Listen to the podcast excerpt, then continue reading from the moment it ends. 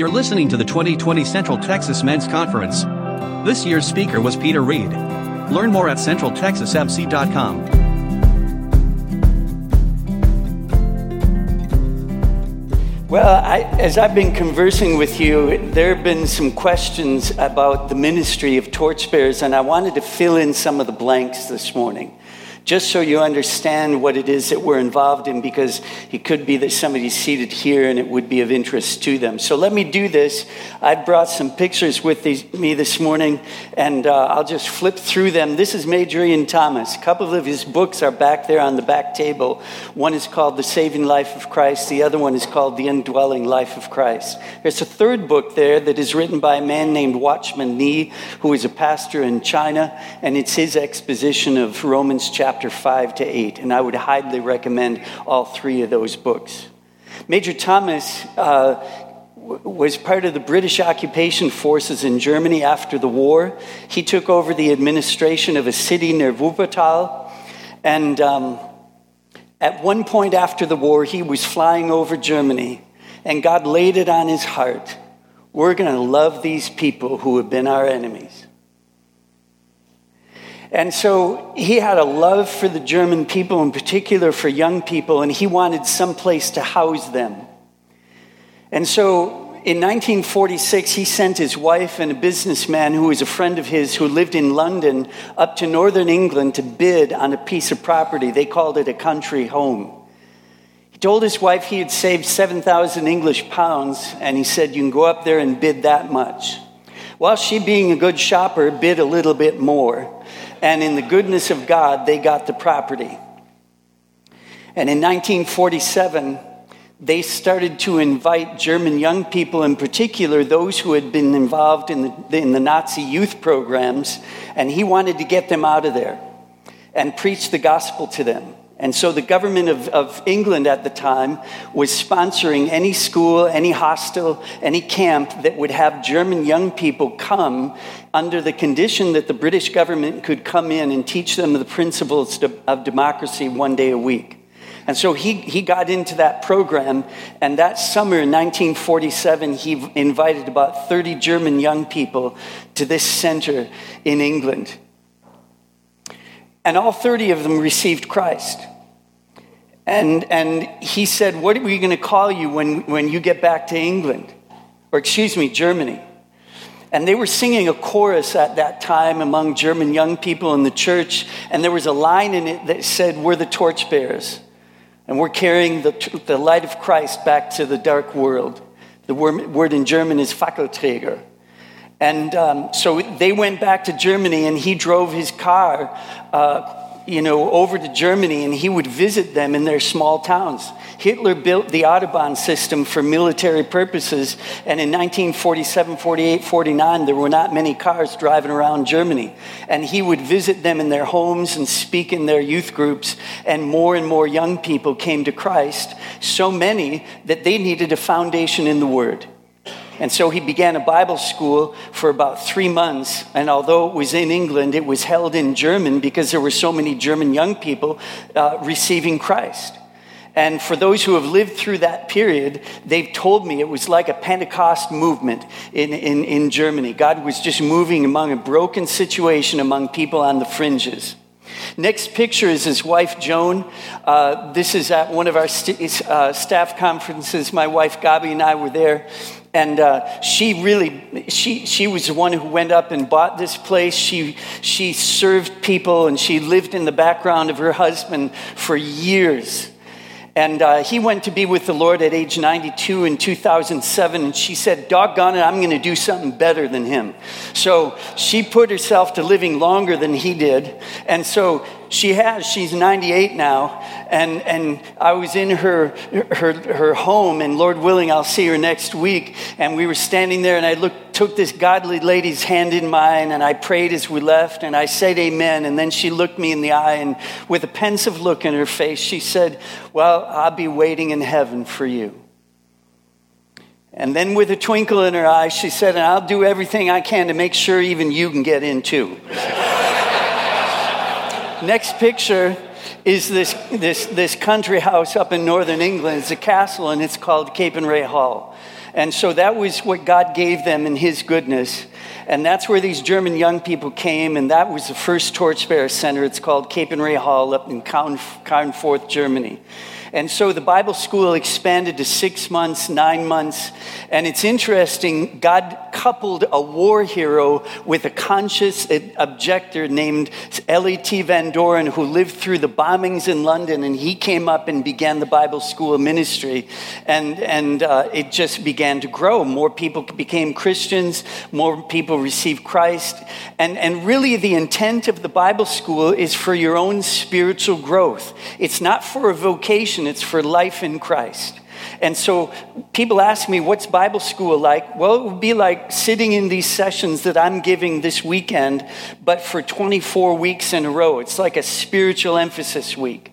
And um, that's, that's the reason for the Bible school. And that's our, our school in, uh, in uh, uh, England. Next picture. Ah, that's my wife, Gabi. She comes from Stuttgart.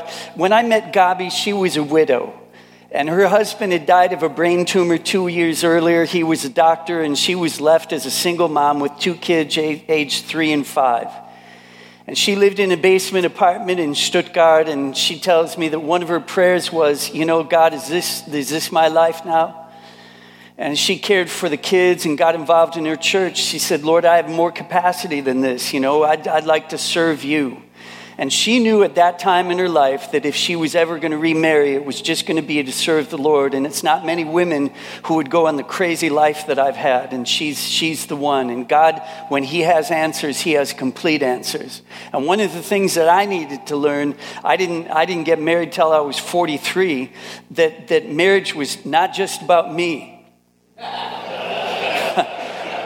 And, and in her case, it was about two kids who had lost their father, about a, a, a widow, and it was about a ministry in Germany that now is expanded around the world. And you know, you marry over 40, hopefully you can laugh at yourself and not take yourself too seriously. She, she told me soon after we got married, I just want you to know that not everything's my fault. I've done this one before, so I know that your fault is at fault sometimes too. It's just great. We love each other to death, and I'll see her in Denver this afternoon. Our t- two kids, Katerina and Christian, uh, Kati is now 28, Christian is 26. They're both married, and we're just delighted uh, as to how the Lord has led them and just so thankful for them. You know, they never said to me, You know, you're not our dad. We don't have to obey you. They, they didn't say anything like that. God just gave all of us soft hearts for one another. And He's been very, very good to a group of people that had experienced a lot of pain in the past. This is the small beginnings of Bodenseehof, where I live in southern Germany. This is a farmhouse. It was owned by a very godly family. They began having Bible studies there in a very Catholic area of Germany. And uh, this lady, Mrs. Kast, used to look out the backside of that farmhouse onto an orchard and she'd pray, Lord, use this property for your glory. And to make a long story short, a man by the name of Charlie Moore and the local pastor Fritz Müller and, and Hans Steinacker got together and they wanted to reach young people in southern Germany with the gospel. And, and they had connections with torchbearers. And in 1962, they, they formed an association called uh, the Bodenseehof Christian Youth Center which then blossomed into a Bible school in 1970. And it all began very small. And this lady had a daughter, her name was Ilse, and, and they had given Bodenseehof a 50 year lease on this property. We wanted to do some renovations on the property in about 2011. We went to the last living member of this family and we said, Are you going to renew the lease? It's up in 2015. And this godly lady looked at us and she just said, Listen, I've long since given you that property in my will. Don't worry about it. But the lady who prayed, her mother, never got to see the day when God answered her prayer. And it teaches me that we're not always going to see what God is going to do. That's His business. And one day I'm going to get there and hopefully He'll say, Well done, good and faithful servant. Success in the kingdom of God is going to be measured by our faithfulness, not numbers, not money, not a heritage, just faithfulness. So that was our small beginnings, and this is Bodenseehof today. And God has been very gracious. uh, in honoring a disposition of heart that just said, Lord, we want you to provide for everything. And so, to be honest with you, we don't do fundraising. We don't, we don't write letters of appeal. We just depend upon the Lord to send the people of His choice and to send the means to continue what He started. And He's been very, very good to us. Next picture. This is the inside of the foyer. Next picture.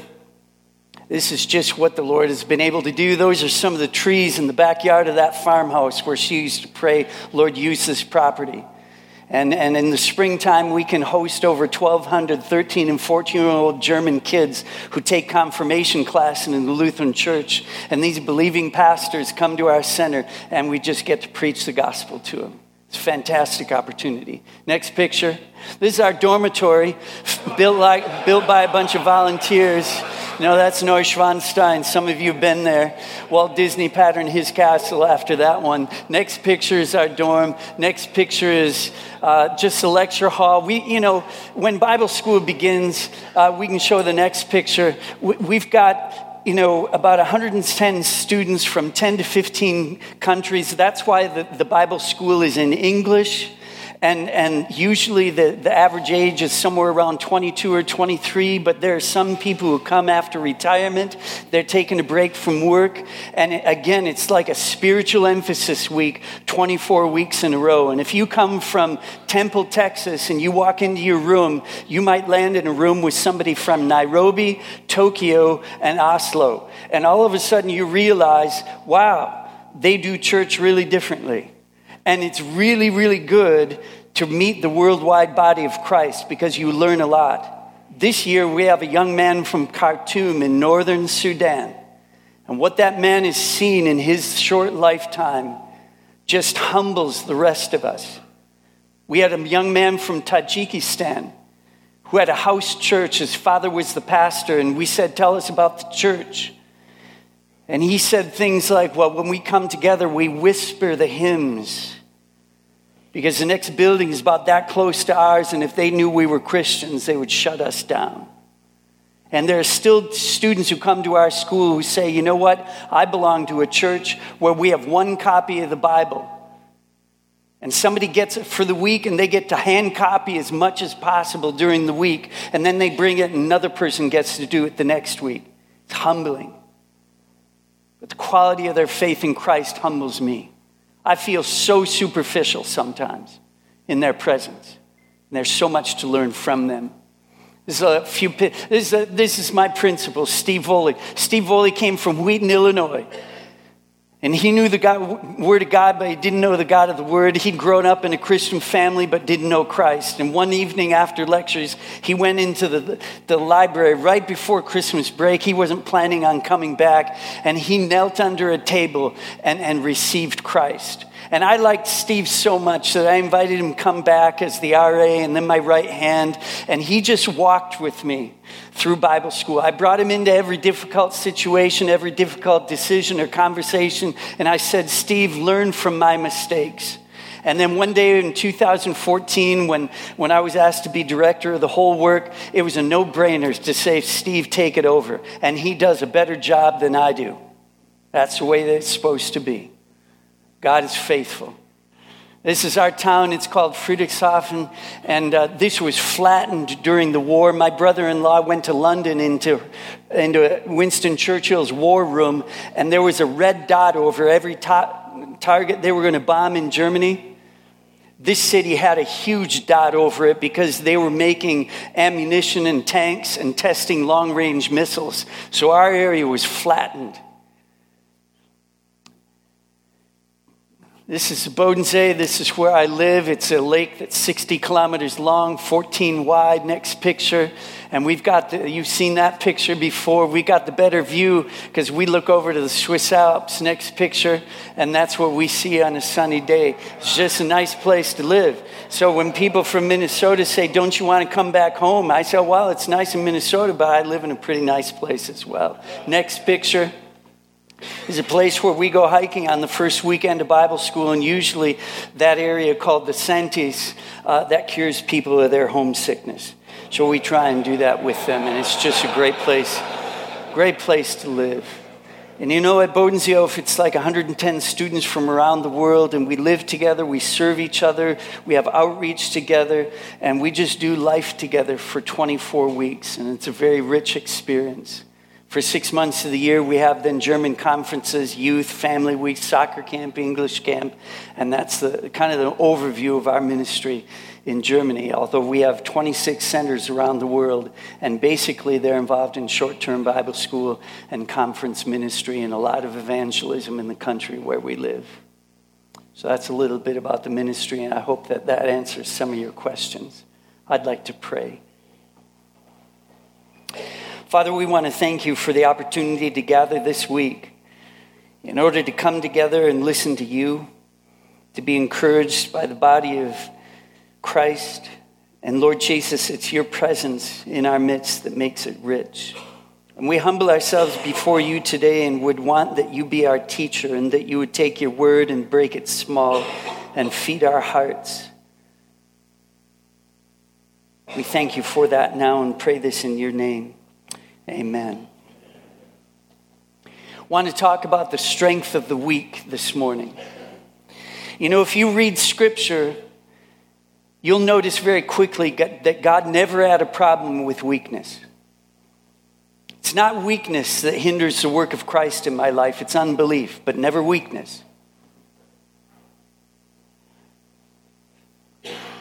One of the old torchbearers who, who raised me up in the faith, he said, Peter, silence speaks.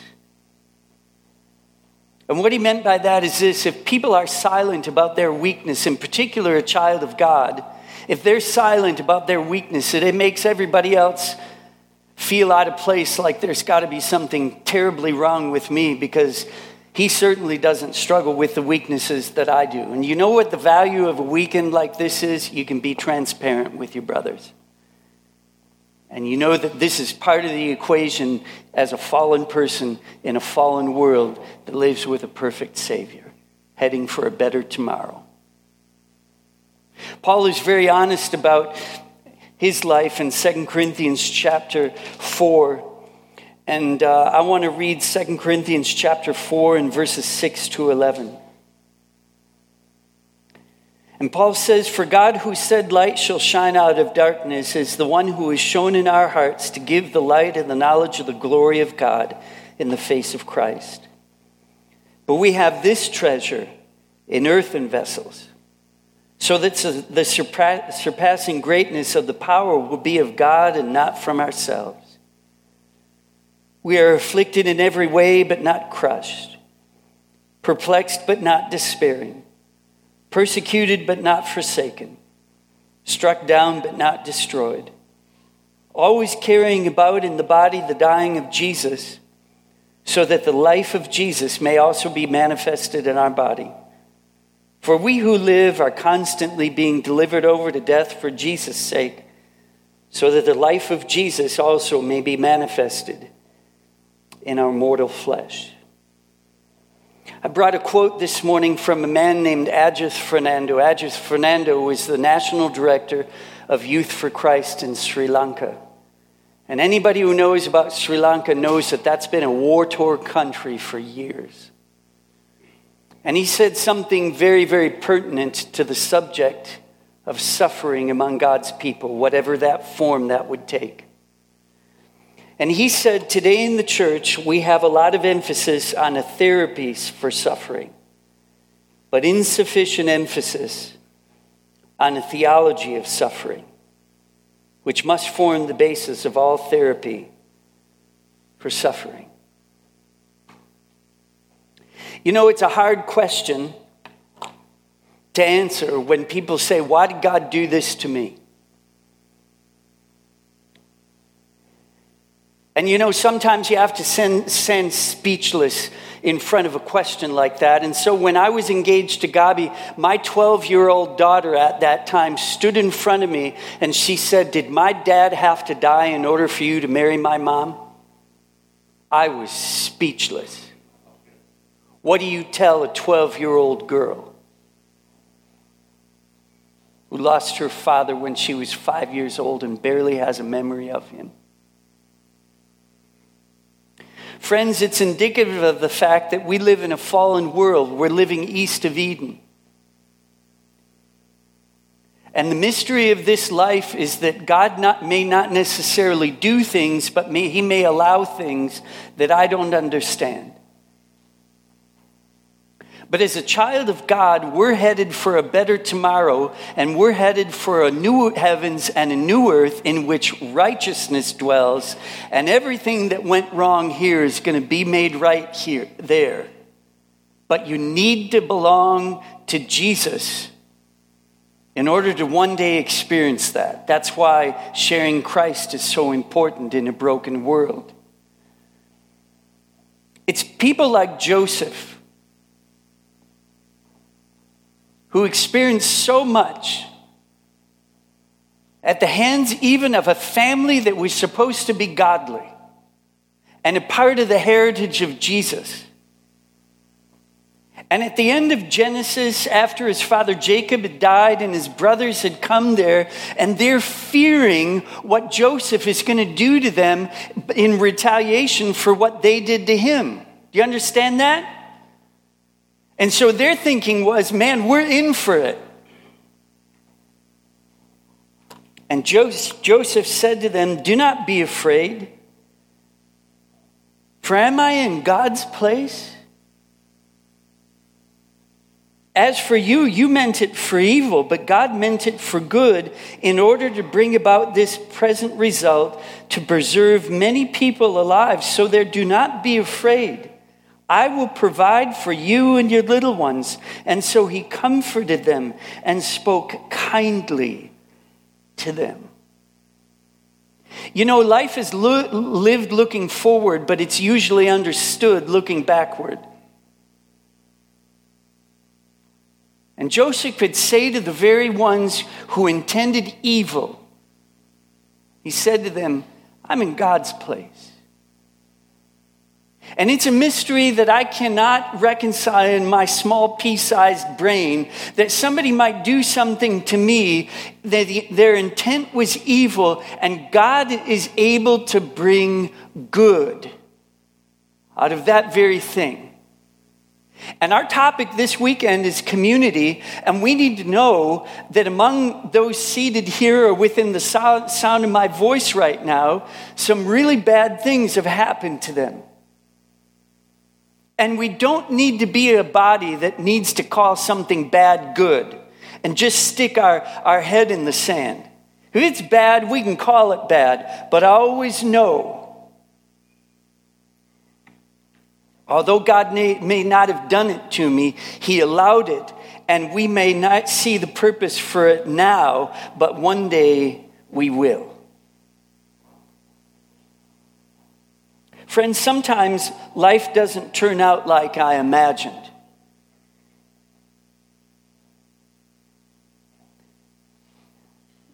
Because my ideas of how life should be were based on my imagination and not the revelation of God. And then what happens is, based upon our imagination, life didn't turn out like I thought it, it should, and I believe that I have a right to something that never happened. Then I get angry and depressed, and so instead of feeling bad all of the time, I choose to be bad, feel bad some of the time, and I just dull the pain a little bit, get into an addictive behavior pattern, ruin my life with greater choices than that, and it's a, it's a vicious circle. We need to know as God's people that Jesus is not going to leave me alone in that. And so Paul said, Light shall shine out of darkness. It's interesting, he didn't say light shall shine instead of darkness, light shall shine out of darkness. That's something different.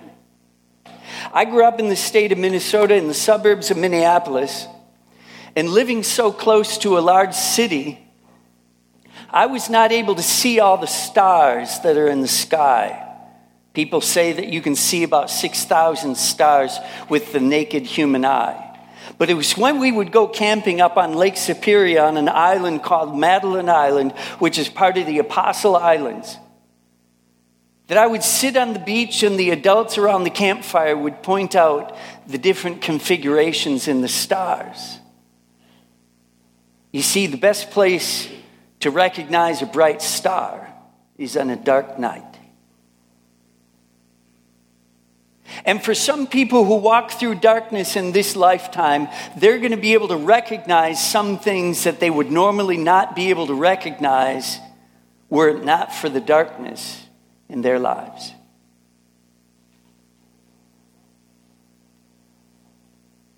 And so we say with Job, and we recognize with Job, he reveals mysteries from the darkness.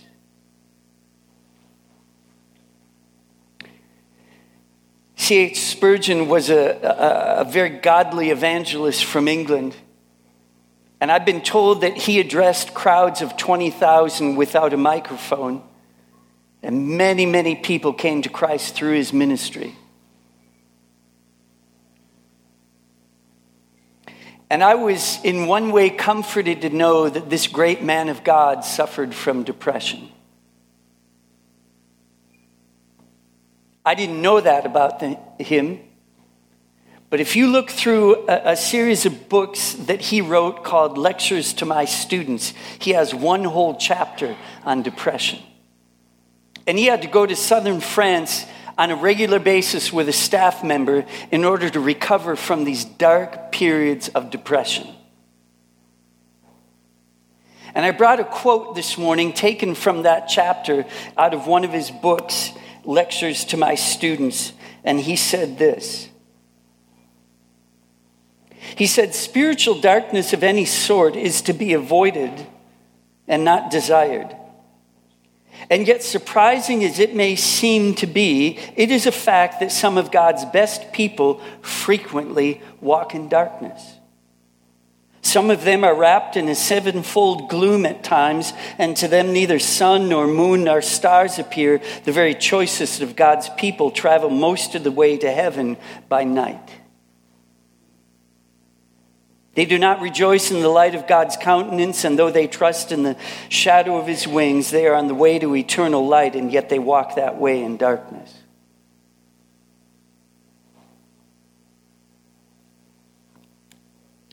And God used that man who was plagued by this dark night of the soul. And the light of Christ shone out of him. Honestly, I think sometimes God protects his glory among his people and he chooses the weak things of this world to make it very, very clear that was me and not the man or the woman or the child that I'm doing it through.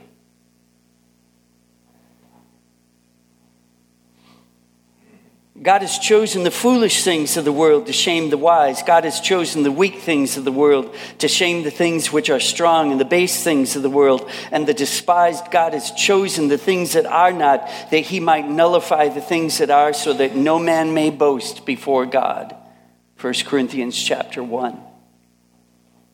You know, in, in, in manufacturing today, or in the area of finance, we we take a lot of time to get educated to create the optimal conditions to get the best results. The kingdom of God does not work that way. God doesn't have to have great conditions and great people to do a work of Christ.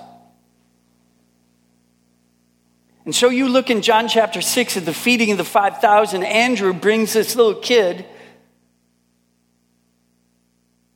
who has two stinky fish and five crusty loaves. And Andrew gives the evangelical attitude towards that. But what are these for so many people? Jesus took those very things and he said, Father, thank you. I know what you're going to do right now. He took the fish and the loaves and he broke them and gave them to the disciples as a testimony of the kind of material that he loves to use. And he gave and he gave and he gave and he gave. And the interesting thing about that miracle, as many of his miracles, he chose to involve the disciples to participate in what he was doing with the foolish, broken things, because participation in the miracle is always going to give us more assurance in our faith than just observation of the miracle. And so he involves us. In fact, he may make us weak just to show it it's the power of God and not you.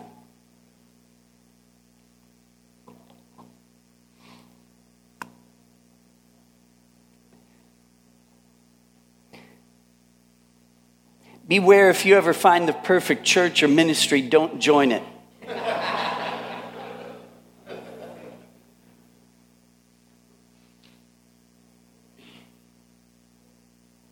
Dietrich Bonhoeffer was was murdered six months before the end of the war in Germany. And there's a discussion in our country what would have been of the church if God would have spared his life just six more months? And those closest to him when he was uh, murdered would have had reason to say, but God. And it was during that time that Dietrich Bonhoeffer said this God sent his son not to fulfill my wishes, but his promises. And that's, that statement provided motivation for me to go back to scriptures and take a good hard look. What has he promised me in this in between stage, this lifetime right now, and what has he not promised me? It's a good thing to do. And so here's some of the things I've discovered. God has promised me his eternal life, but not a long life. God did not promise my wife a long life with her first husband. People have told me those who have lost a spouse, it's like being amputated.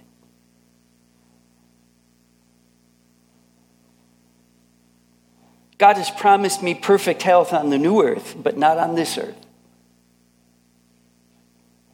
God has promised me his comfort, but not a life without pain.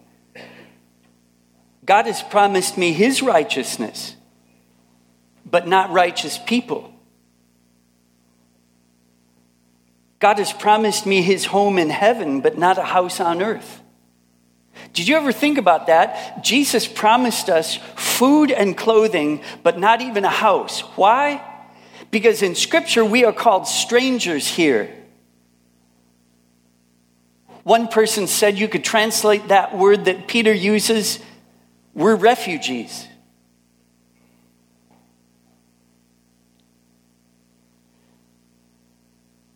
God has promised me his wedding feast, but not a spouse.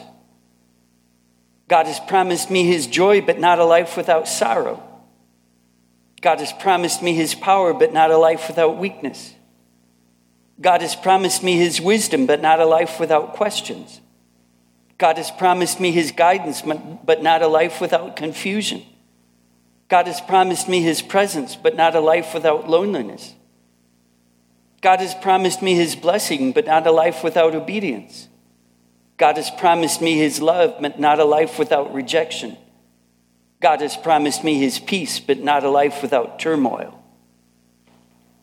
So I've had to go back to scripture and take a good hard look at what he has promised me and what he has not promised me because I have a tendency to have a preconceived idea as to how, when, and where Jesus should work, and it's based on imagination and not revelation.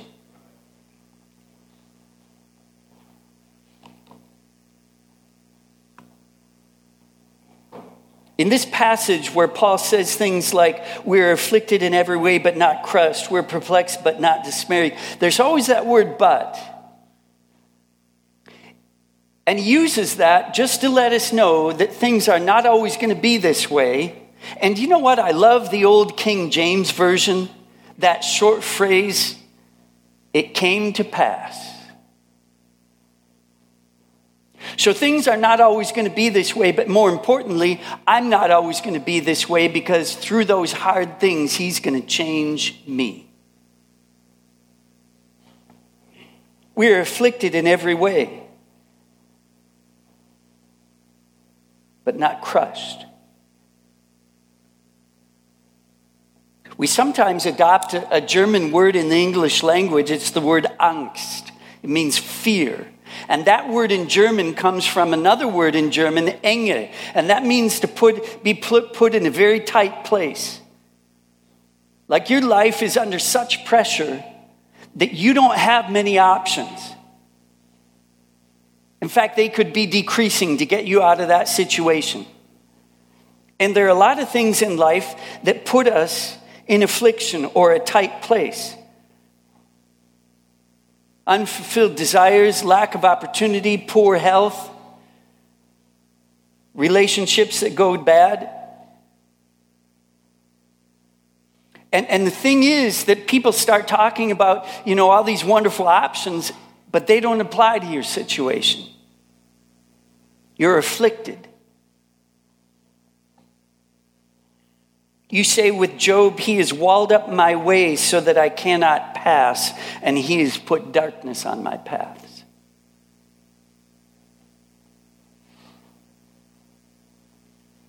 You know, I was raised by a post war generation.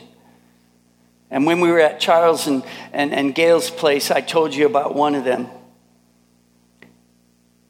And these guys experienced hardship during the war and after the war. Some of them lost their fathers in the war. And one week before this brother went to be with the Lord, he looked at me and says, Peter, you need to learn how to live in your God given limitations. You need to learn to live in a tight place. Because God may not give you a wide place like you see Him giving other Christians. So just learn to live with your limitations.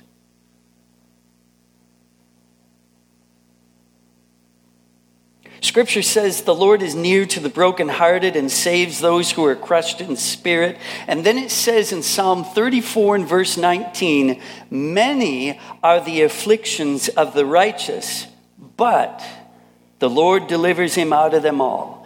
And that deliverance may come when I live in the new heavens and the new earth? How on earth am I supposed to know that the Lord can deliver unless He puts me in affliction?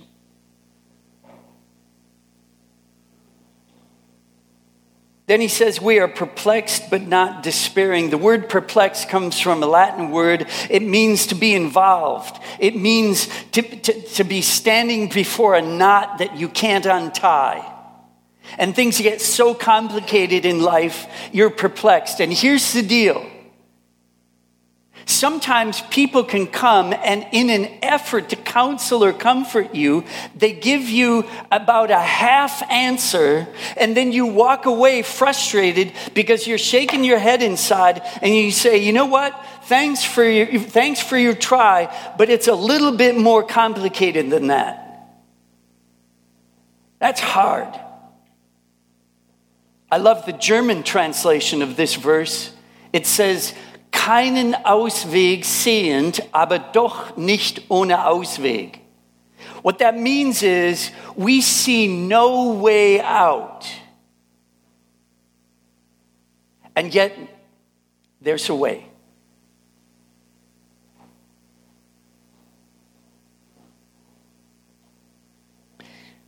The way out is always a person, not a plan. And although we may say, see no way out of this situation that is so complex, I just don't know how we're going to get through this. There is one who said, I am the way and the truth and the life. One of my staff members, Andy McDonald, has, three young kids. We just love them to death. And sometimes he goes hiking in the, in the Alps that you saw in those pictures, and they have these backpacks you can put small kids in there while fathers hike. And they come back with chocolate in their hair and all kinds of stuff. Well, Andy puts Charlotte on his back, and when they head in to the Swiss Alps for a hike, and they come to the sign that, that says, well, you can go this way or this way. The great thing about Charlotte is she isn't burdened, burdened with the decision. She can leave that to Andy. You know, if the path is flat or it gets steeper, she doesn't need to worry about the pace that they're going. That's Andy's problem. And if bad weather comes and things get tough, well, she's covered up there. The weather is his problem. For Charlotte, Andy is the way. For you and for me, Jesus is the way. And the highest calling in the life of a Christian is to maintain fellowship with Christ. And you leave the consequences of your obedience to Him. Discipleship is very simply the process of learning how to remain rightly related to Jesus no matter what happens. And I'll tell you what, I live in perplexity. As I'm called upon to lead and shepherd 26 works around the world in, in totally different situations than what I'm used to in Germany, whether that be in Indonesia and Malaysia or India whether that be in uh, Australia right now when we're, where we're facing brush fires. I don't know what to do sometimes. I'm saying, Lord, I didn't ask to be here. But I'm learning that He's my way all the time. And I live in utter dependence upon Him for all that He has given and entrusted to me. Paul says we're struck down but not destroyed. Again, I love this, this post war generation. In particular, a guy named Billy Strachan. Billy Strachan's father was in, uh, lived in Glasgow. He grew up in a pub. His father used to beat him, telling me he was worth nothing. One day, I don't know if there was a stage or somewhere in this pub, but he got up there as a kid, started making faces at the people sitting at the bar, and he realized he could make them laugh. That was a way to gain some type of belonging and acceptance among people. He became a professional comedian. The British forces found this out, and they, his job was to entertain the troops, kind of like Bob Hope did in his day. One day he came to Christ. He knelt in a cleaning closet in the barracks where he was located. He received Christ. And when he was released from, from service, he went to Cape Capernwray Hall, that, that small little country home in northern England that I showed you. He gave them all the money that he had. And he had the clothes on his back and, and asked if he could stay. And they said, Sure, you can stay here. And they took him on, and, and because he only had one, one suit of clothes, he used to wash his clothes and he would sit stark naked in his room as he wait, waited for those clothes to dry on, on a closing clothesline. The Christians came in and were, were, were, were disgusted. There's a guy sitting nude in his room, but nobody asked the question Do you have a second shirt? He'd go down in the piano, and because of his joy in the Lord, he'd start playing the songs that he learned in his father's bar because he didn't know any hymns, and the Christians were upset because he was singing these bar songs on the piano. How dare he do that? I loved him. He had a tough life. But as soon as he smelled my self pity, he wouldn't put up with that for one second. I go to him and tell him how much I was suffering. And he'd just look at me and he'd say, Well, has it killed you yet? We could arrange for that.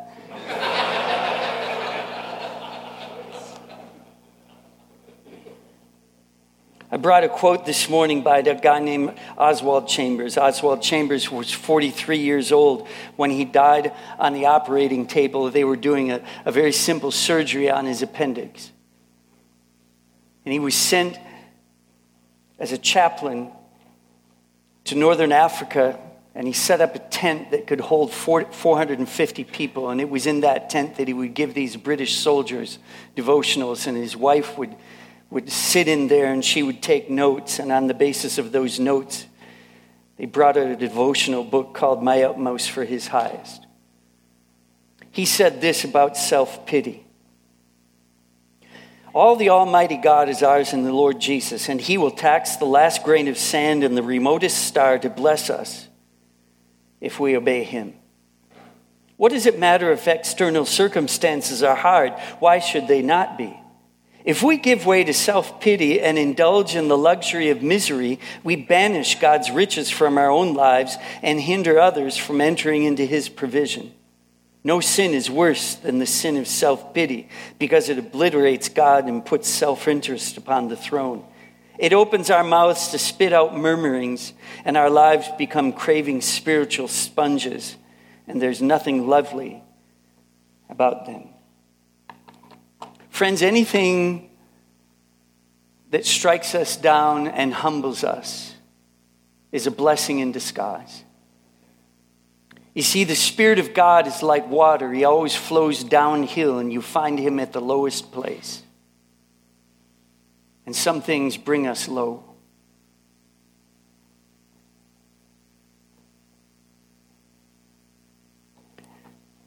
Brought a verse on the PowerPoint this morning that I want to close as I be, that I want to read as I begin to close this message in our time this morning.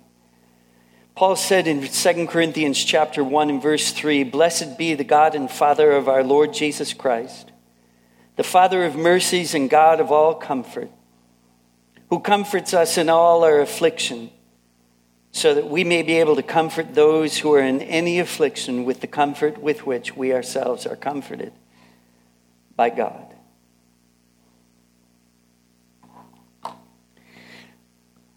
My father learned how to scuba dive, and he learned how at a health club in Minneapolis. In the winters in Minnesota, we do things like ice fish. So you can't learn how to scuba in the winter, but he did at the health club.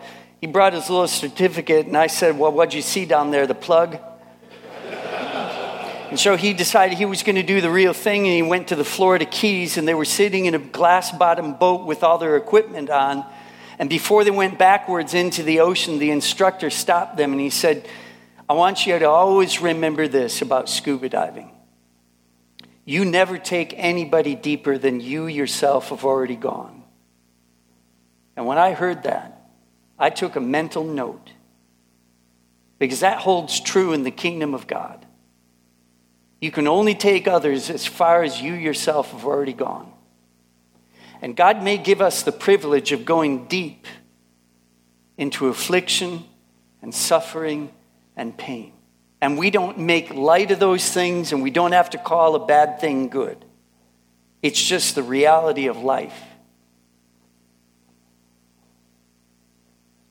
God may give us a hard life in order to give us a soft heart for people. Amy Carmichael was a lady who was born and raised in Northern Ireland, and she sensed the call of God to missions on her life at a very young age. In fact, she was engaged to be married, and then she gave that up to become a missionary, first in Cyprus, Japan, and then she went to India. And while she was traveling around with a group of people in southern India who were evangelizing, she found out that young children, girls in particular, were sold into sex slavery. God placed it on her heart to save them, and she and a group of other people began a ministry called the Dohnavur Fellowship that exists to this day. The last 20 years of her life were spent suffering. She walked onto a construction site when she couldn't see. It was later at night and she fell one story down. And she basically was bedridden the last 20 years of her life. And she wrote a book, From a Sufferer to Sufferers. It's called Rose from the Briar. And I brought a quote from her on the PowerPoint this morning, and she said this She said, The power to help others lie in the acceptance of a trampled life. Sometimes God gives us a hard life to give us a soft heart, and we need to be good stewards with our sufferings. Amy Carmichael remained in India for 51 years. She never got married and she never took furlough.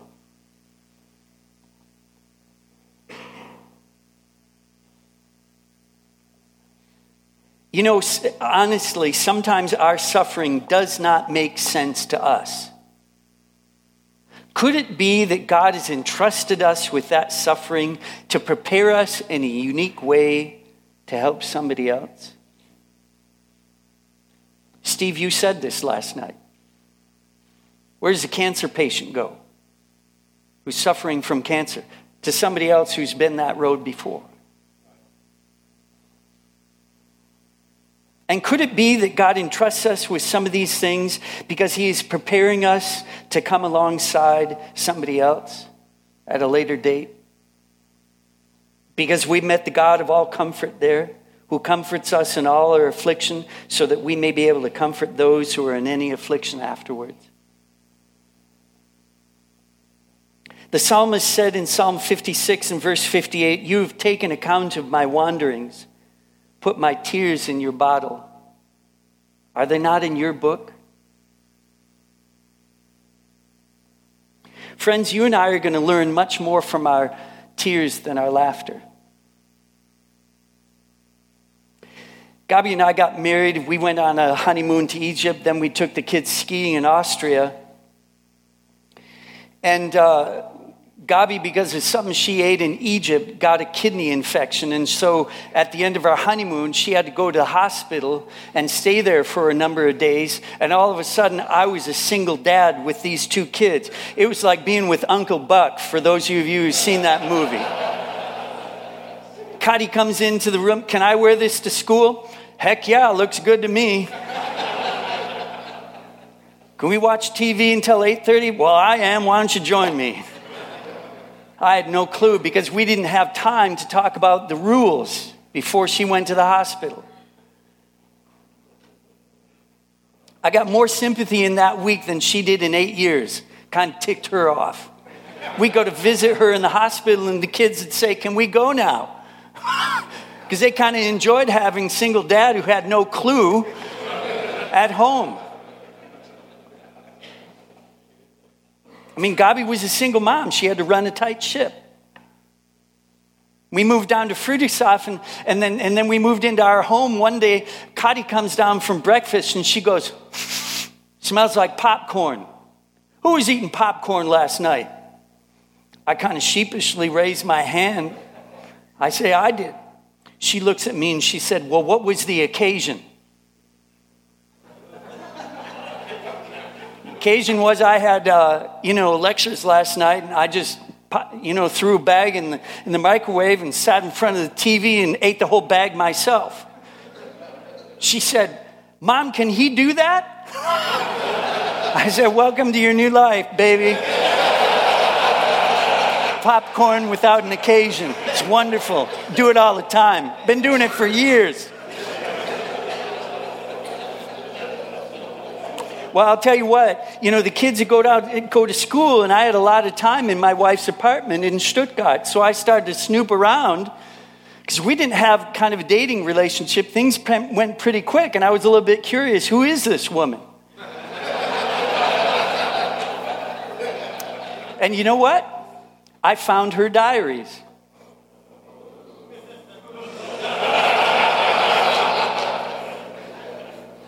Do you know why you had that reaction? Because a diary is something deeply personal. God has diary. And He knows about the things in my life and yours that cause the tears. He knows. He has a book. And He's not going to waste those tears. And He's not going to waste that pain. It's very precious to Him what He entrusts to His children.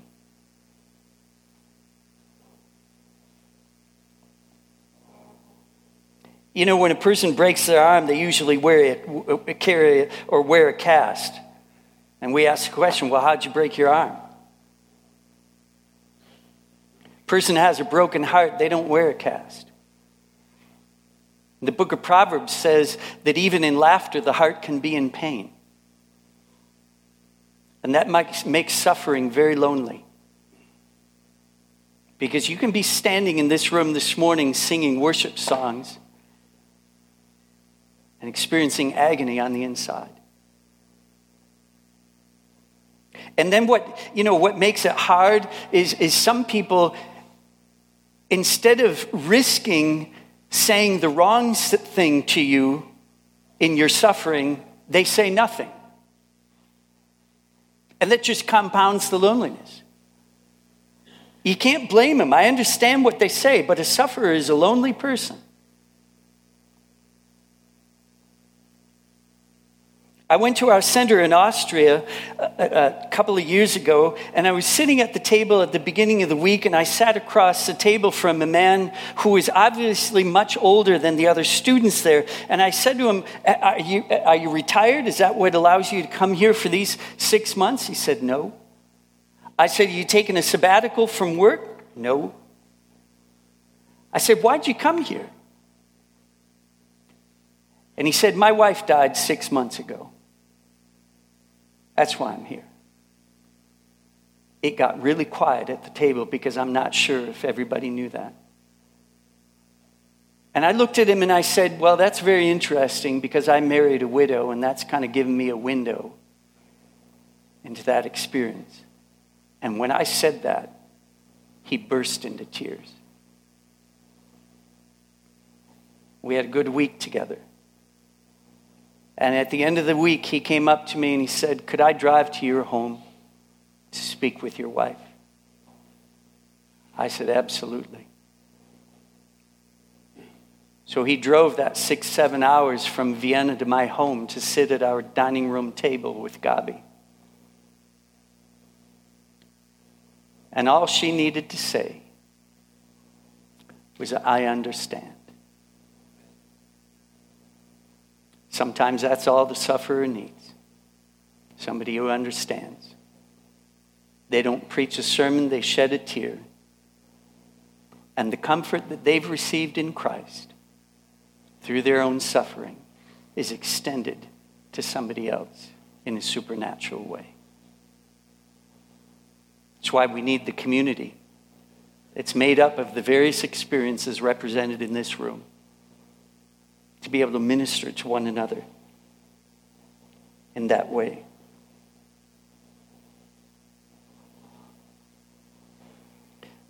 Paul says we're always carrying about in the body the dying of Jesus so that the life of Jesus may also be manifested in our body. You don't pour water into a cracked pot because it can't hold its contents. Those are the very vessels that God uses, and for the very same reason, they can't hold in Christ. He comes through the cracks. I'm almost done, and I have a picture of a guy that I've never met, and I look forward to meeting him. His name is Ludwig Krapf. You will not find a modern biography on this man's life. You can Google him. He was born in 1810 outside of Tübingen in Germany. He went to a Bible school in Basel and then studied theology in Tübingen to become a pastor, and his first pastorate was a disaster. He heard from a friend that he'd been in Bible school with in Basel that a mission in England was looking for missionaries to go to East Africa, in particular Ethiopia. He signed up with this mission and he boarded a boat in southern England, and they were, they were traveling down the uh, west coast of France, and his partner passed away on the boat, and he had to do the funeral on land near Marseille. The widow left behind became his wife, and they arrived in Ethiopia because they thought, with that rich tradition that they have in that, in that country, that people would be open to, to the gospel. Well, they weren't. And they said, get out of town. We've given your soul over to the devil and your bodies to the wolves, so just leave. So they left with a group of nationals, and they're traveling down the east coast of Africa. And his wife had their first child, and after she gave birth to that child, it died. And the nationals said, You bury that baby now, or we're leaving you here in the desert. They buried that baby under a tree and landed in Mombasa at which time they were both afflicted with a disease that affected their nerves. She gave birth to their second child. She died, and after she died, the child died. And he and his friend, an associate named Johannes Rebmann, wanted to build a road across inland Africa, something that had never been done, going from east to west with a mission station 100 kilometers apart along the way. And they started out and they would suck wet sand in the morning, hopefully to get some moisture out of it, and they would eat elephant dung to stay alive. They were robbed by people. And one day, on the horizon, they saw a snow capped mountain. And they wrote back to England and said they discovered this mountain, and the British thought they're losing their mind because there's no way that there's a mountain that close to the equator with snow on it, but they had discovered Mount Kilimanjaro. Ultimately, he got so sick that he had to go back home to Germany. He married his second wife, who was from Stuttgart. She died. He married his, his house, you know, kind of his maid. And, and, and one day she walked into his study and he was dead on the floor after he'd been praying on his knees. And the reports on his life are he was a miserable missionary, saw only one convert his whole life. He was a good explorer, though. But what they failed to understand is that he was a gifted linguist. And he learned six of the tribal languages, one in particular called Swahili. And he wrote the Bible in that language with his partner. And the reason why there are so many people who know Christ in Kenya and Tanzania today goes back to this man's life. My wife writes to the German consulate in Nairobi, and it's called the Ludwig Krapf House.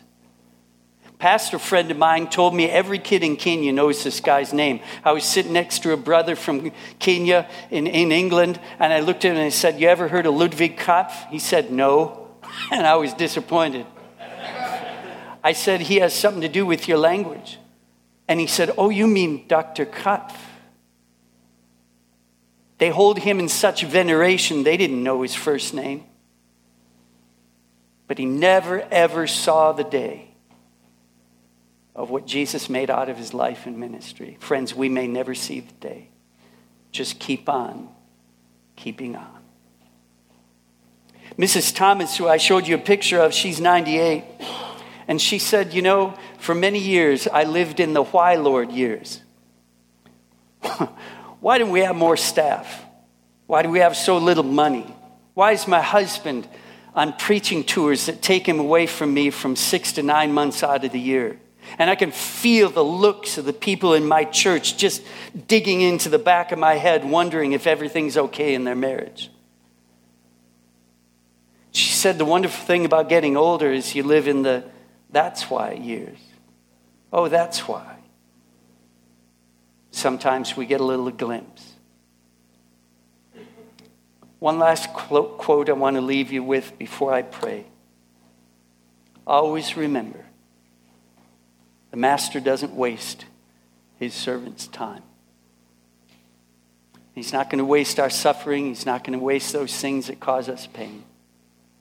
And we might not understand now, but there's going to be a day when we'll be able to say, Thanks, Lord. That's why. Father, I want to pray for somebody here this morning who's enveloped in darkness and in that darkness very lonely. Lord, we want to be good stewards of the things that perplex us and cause us pain. And I pray that in a way that only you can, that you would allow the life of Christ to be manifest in us as we come along somebody in the future and are able to say, I understand. Thanks for the body and those who have been prepared for this ministry, Lord. Bless them. And we'll give you all the de- glory one day when we live in the new heavens and the new earth, and everything that's gone wrong here is going to be made right there. Thank you. In your name we pray. Amen. God bless you. Thank you.